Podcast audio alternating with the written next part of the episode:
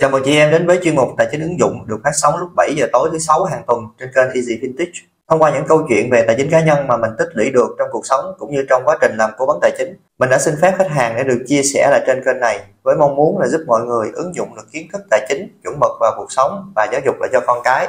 Chúng ta đang ở phần 4 trong hành trình thịnh vượng tài chính. Để mà những người mới xem chuỗi hành trình này lần đầu á thì à, mình review là chút xíu ở phần 1 chúng ta nói về cái lý do vì sao chúng ta chọn thịnh vượng tài chính thay vì tự do tài chính. Rồi ở phần 2 á là chúng ta dỡ một cái bức tranh trong 9 bước đi đến thịnh vượng tài chính đó. Nó có tên là học ở trường ở phần 3 tức là đi làm thuê. Mà làm thuê cũng với tư duy là để học. Ở cái bức tranh số 4 này á chúng ta còn học ghê nữa. Đó là tự học.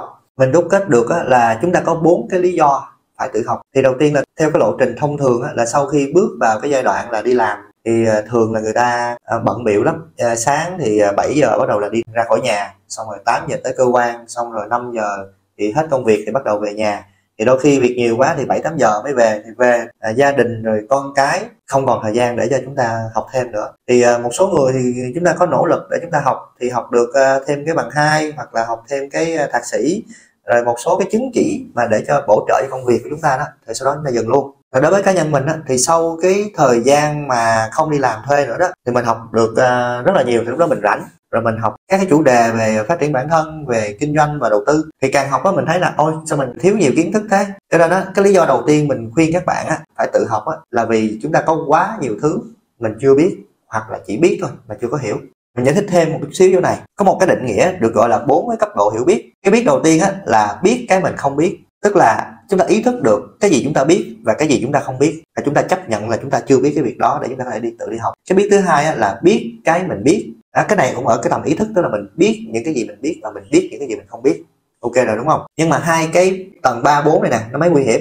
Cái tầng số 3 đó là không biết cái mình biết. Cái này nó có hai ý nghĩa. Cái ý nghĩa đầu tiên là mình biết cái đó nhưng mà mình quá giỏi nó đi nó trở thành một cái gọi là tiềm thức rồi, và mình không hình dung là mình là một người biết về nó nữa. Mình ví dụ như mình có một cái bạn học viên á, thì à, bạn đó là một thạc sĩ học về tiếng trung, học ở bên trung quốc luôn, chuyện như người bản xứ. Tuy nhiên á, bạn đó không có dùng kỹ năng đó để mà đi kiếm tiền, thì khi mà học về tài chính mình á, mình có chỉ cho bạn một trong những cách mà chúng ta đi kiếm tiền là chúng ta đi bán những cái tài sản vô hình đó mà mình đang có. Do đó là sau này á, bạn nghe cái lời khuyên của mình và bạn đi bán cái kiến thức đó đi dạy học lại đó thì mà bạn khá là thành công trong cái lĩnh vực mà à, dạy người ta thông qua zoom ngay trong đại dịch luôn. Một cái hiểu thứ hai về cái câu nói là không biết cái mình biết á đó là mình không biết mà cứ tưởng là mình biết. Cái này á, thì nó nguy hại vô cùng nó không có những hại cho cái bản thân của cái người đó mà nó còn hại cho những người xung quanh nữa thì một trong những cái ví dụ này á người ta hay gặp phải đó là những cái người mà à, tham gia cái mô hình tài chính đa cấp á, hay còn gọi là ponzi á. Họ hay đi gọi vốn để đầu tư và lấy lãi cao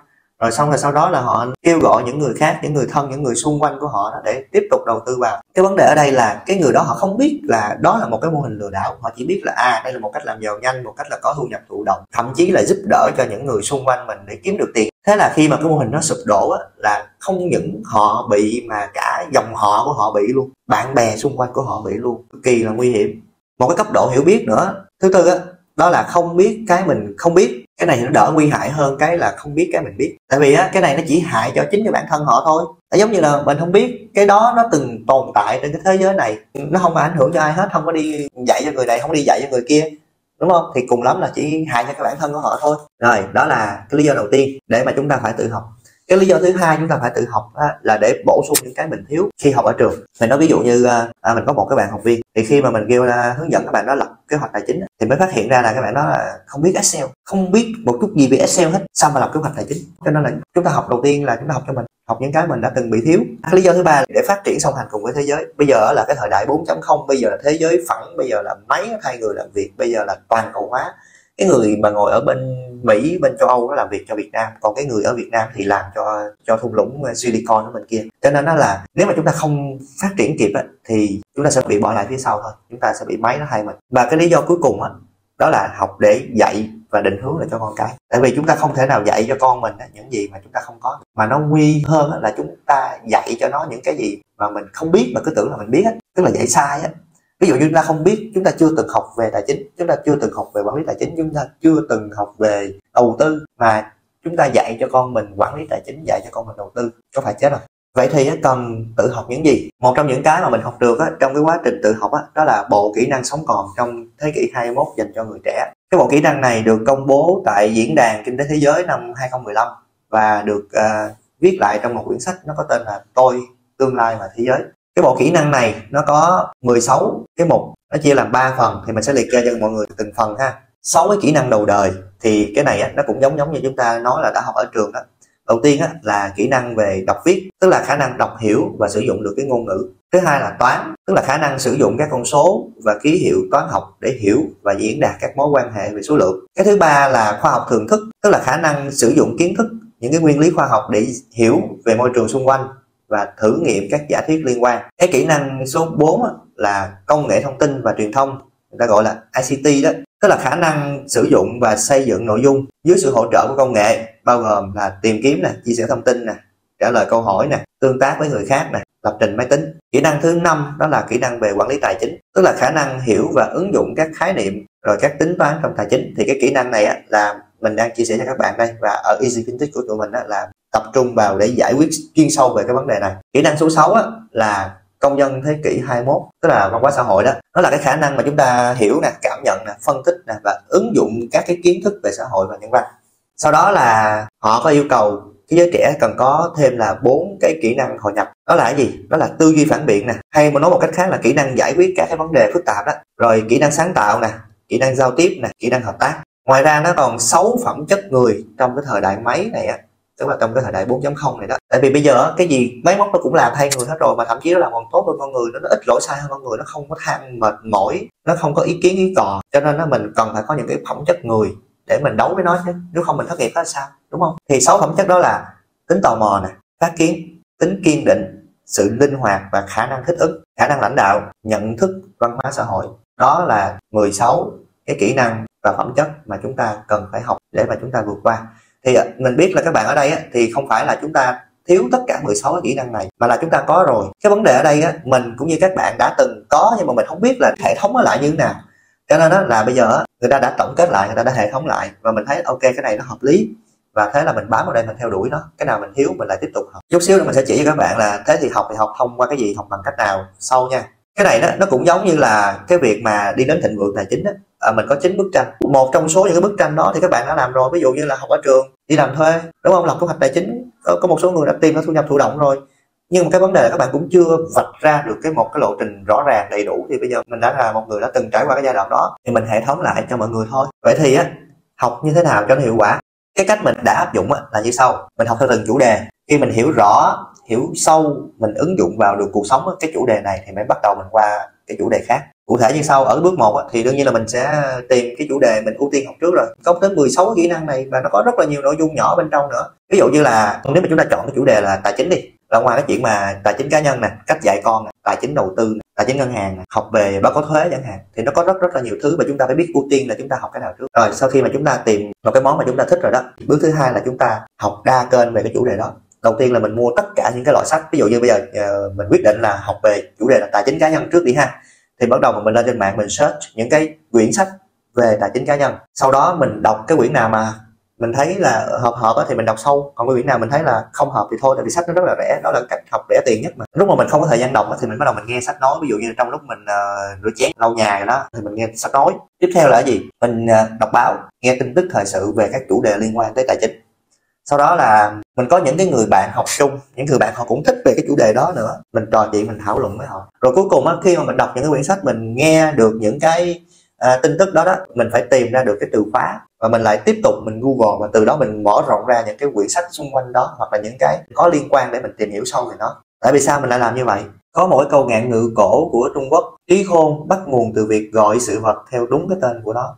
Thì hồi xưa người ta nói là như vậy nhưng mà bây giờ nôm na là từ khóa đó mọi người. Thì khi mà chúng ta biết một cái từ khóa bắt đầu là chúng ta mới mới tìm hiểu ra được những cái thứ xung quanh nó đúng không? Mới được mới google mới tra cứu mới làm các thứ để cho chúng ta hiểu sâu hơn về cái vấn đề đó lúc mà mình đi dạy mình ờ, chia sẻ về tài chính cá nhân á, thì ờ, mình kể lại những cái quyển sách mà mình từng đọc để cho những cái bạn học viên nó đọc á. thì có nhiều người nói ấy thầy thầy cái quyển sách này em cũng có nè. Nhưng mà em không có đọc. Có những bạn khác nữa nói em cũng có nữa em có đọc nữa nhưng mà em không có làm. Nó khác nhau là khác nhau ở cái điểm đó. Cái thời điểm mà bạn mua cái quyển sách đó với mình thì gần như nó như nhau. Nhưng mà một người học xong mới làm. Một người học xong không làm gì cả thì nó khác nhau rất là nhiều. Đó là cái cách ba bước mà mình học rất sâu học rất là thành công về một cái lĩnh vực nào đó thì hy vọng là mình đã giúp được các bạn. Nếu các bạn để ý thì trong 16 kỹ năng sống còn trong thế kỷ 21 á, nó có kỹ năng về quản lý tài chính. Vậy thì Vintage chọn cái kỹ năng này để à, dạy đào tạo chuyên sâu cho cái à, thế hệ trẻ người Việt với cái tầm nhìn là năm 2030 ấy, thì có 10 triệu trẻ em Việt được đào tạo về quản lý tài chính ngay từ nhỏ thông qua chính những cái người ba mẹ. Và để làm được cái việc này ấy, thì ờ, Easy Vintage có làm ra một cái bộ công cụ đào tạo tài chính nó có tên là Easy Game. Cái cách mà vận hành của cái Easy Game này thì cũng thông qua những cái từ khóa giúp cho cả người lớn và cả những cái đứa nhỏ đó nó học được về những cái kỹ năng.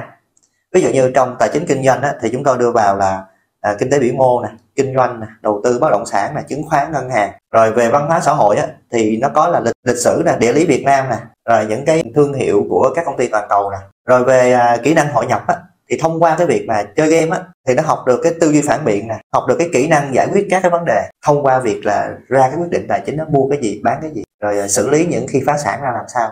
Rồi cái kỹ năng sáng tạo nè rồi kỹ năng là giao tiếp cái kỹ năng hợp tác nè, và nhiều kỹ năng khác nữa cái vấn đề của cái game đó là gì? Nó đưa ra rất rất nhiều cái từ khóa. Thì để mà giải thích một cái từ khóa đó cho một cái đứa nhỏ, ví dụ như nó hỏi là lãi suất là gì vậy ba mẹ, thì mình phải giải thích được cho nó. Muốn dạy cho con chúng ta một cái vấn đề gì đó thì chúng ta phải hiểu biết trước hết. Rồi, bây giờ mình sẽ tóm tắt lại nội dung cho mọi người dễ nhớ ha. Chúng ta có bốn lý do để tự học. Một á, là tại vì có quá nhiều cái thứ trên đời này chúng ta chưa biết hoặc là chỉ biết chút chút mà không có hiểu. Cái thứ hai là học để bổ sung những cái thứ mà mình thiếu á, mà hồi xưa mình chưa được học. Cái thứ ba là để phát triển song hành cùng với cái thế giới. Lý do thứ tư là để dạy và để định hướng cho con. Rồi để trả lời câu hỏi là học cái gì ấy, thì nó có 16 kỹ năng sống còn trong cái thế kỷ 21 này. Trong đó là 6 kỹ năng đầu đời. Chúng ta có 4 kỹ năng để ờ, hội nhập nè. 6 phẩm chất người trong thời đại máy và để trả lời cho câu hỏi là học thế nào ấy, cho đúng ấy, thì uh, mình có đưa ra là ba cái bước để cho mọi người học. Đầu tiên là chúng ta có rất nhiều chủ đề để học nhưng mà chúng ta phải chọn được cái chủ đề mà ưu tiên cần học trước. Sau khi chọn được chủ đề ưu tiên cần học trước rồi đó là chúng ta học bằng đa kênh. Khi học á, chúng ta tìm ra được những cái bộ từ khóa rồi sau đó chúng ta tiếp tục chúng ta google chúng ta học sâu về cái về cái những cái từ khóa mà chúng ta tìm được. Rồi sau khi hoàn thành cái chủ đề này thì chúng ta hãy qua những chủ đề khác chứ đừng có học cái kiểu mà lan man học lớp pha lớp phớt học theo nhiều chủ đề cùng một lúc thì cuối cùng không có đâu vào đâu hết. Và hãy nhớ là chỉ khi nào chúng ta ứng dụng được một cái chủ đề nào đó chúng ta học được vào cuộc sống ấy, từ cái trải nghiệm đó chúng ta kết ra những những cái bài học của cá nhân mình thì lúc đó nó mới thành công. Nếu mà các bạn đang cần tìm một cái bộ từ khóa đầy đủ về tài chính kinh doanh nè đầu tư đó thì các bạn có thể tham khảo cái trò chơi nó tên là Easy Game. Thông qua cái việc mà tương tác với những ờ, bé nhỏ hay là con của mình đó thì mình sẽ phát hiện ra được những cái kỹ năng mà các bạn đang thiếu. Điều cuối cùng á mình muốn nhắc mọi người á là hết cái phần 4 này cũng là hết cái phần tổng quan trong cái hành trình thịnh vượng tài chính. Nếu mà chị em đã từng nghe cái cụm từ quản trị tài chính cá nhân á thì khi mà chị em đã nghe hết từ phần 1 tới phần 4 này á thì nó giải quyết được cái vấn đề là quản trị cá nhân. Còn cái vấn đề mà quản trị tài chính á, thì từ phần 5 cho tới phần 10 thì mọi người sẽ nghe qua. À, do đó mọi người hãy nhớ là đón xem những cái phần tiếp theo nhé rồi nếu mà có câu hỏi nào mà thắc mắc á, chị em hãy comment ở bên dưới. À, nhớ là cho mình một like bởi vì theo cái thuật toán của YouTube á, thì càng nhiều like á, thì cái video này nó sẽ càng được uh, reach đến nhiều người. Nếu thấy cái chủ đề này uh, phù hợp với bạn bè hay là người thân của mình á, hãy hãy nhớ là nhấn cái nút chia sẻ để giúp họ cũng hiểu về tài chính cá nhân nhé. À một cái điều nữa đó là nếu mà chị em chưa có đăng ký cái kênh này đó thì chị em hãy nhấn nút là đăng ký kênh nè sau đó là nhấn luôn cái nút là cái chuông bên cạnh đó để khi mình có cái video mới á, cái YouTube á, nó nhắn thông báo mình vào xem ngoài ra đó, mình cũng để rất nhiều cái tài liệu về tài chính cá nhân ở trên website đó, tên là easyfintech.com chị em có thể vào đó để mà chúng ta tra cứu. Mình có một cái thông điệp là tài chính là để làm, chứ không phải để bàn. Rồi, nãy giờ chúng ta bàn đủ rồi, bây giờ chúng ta làm thôi mọi người.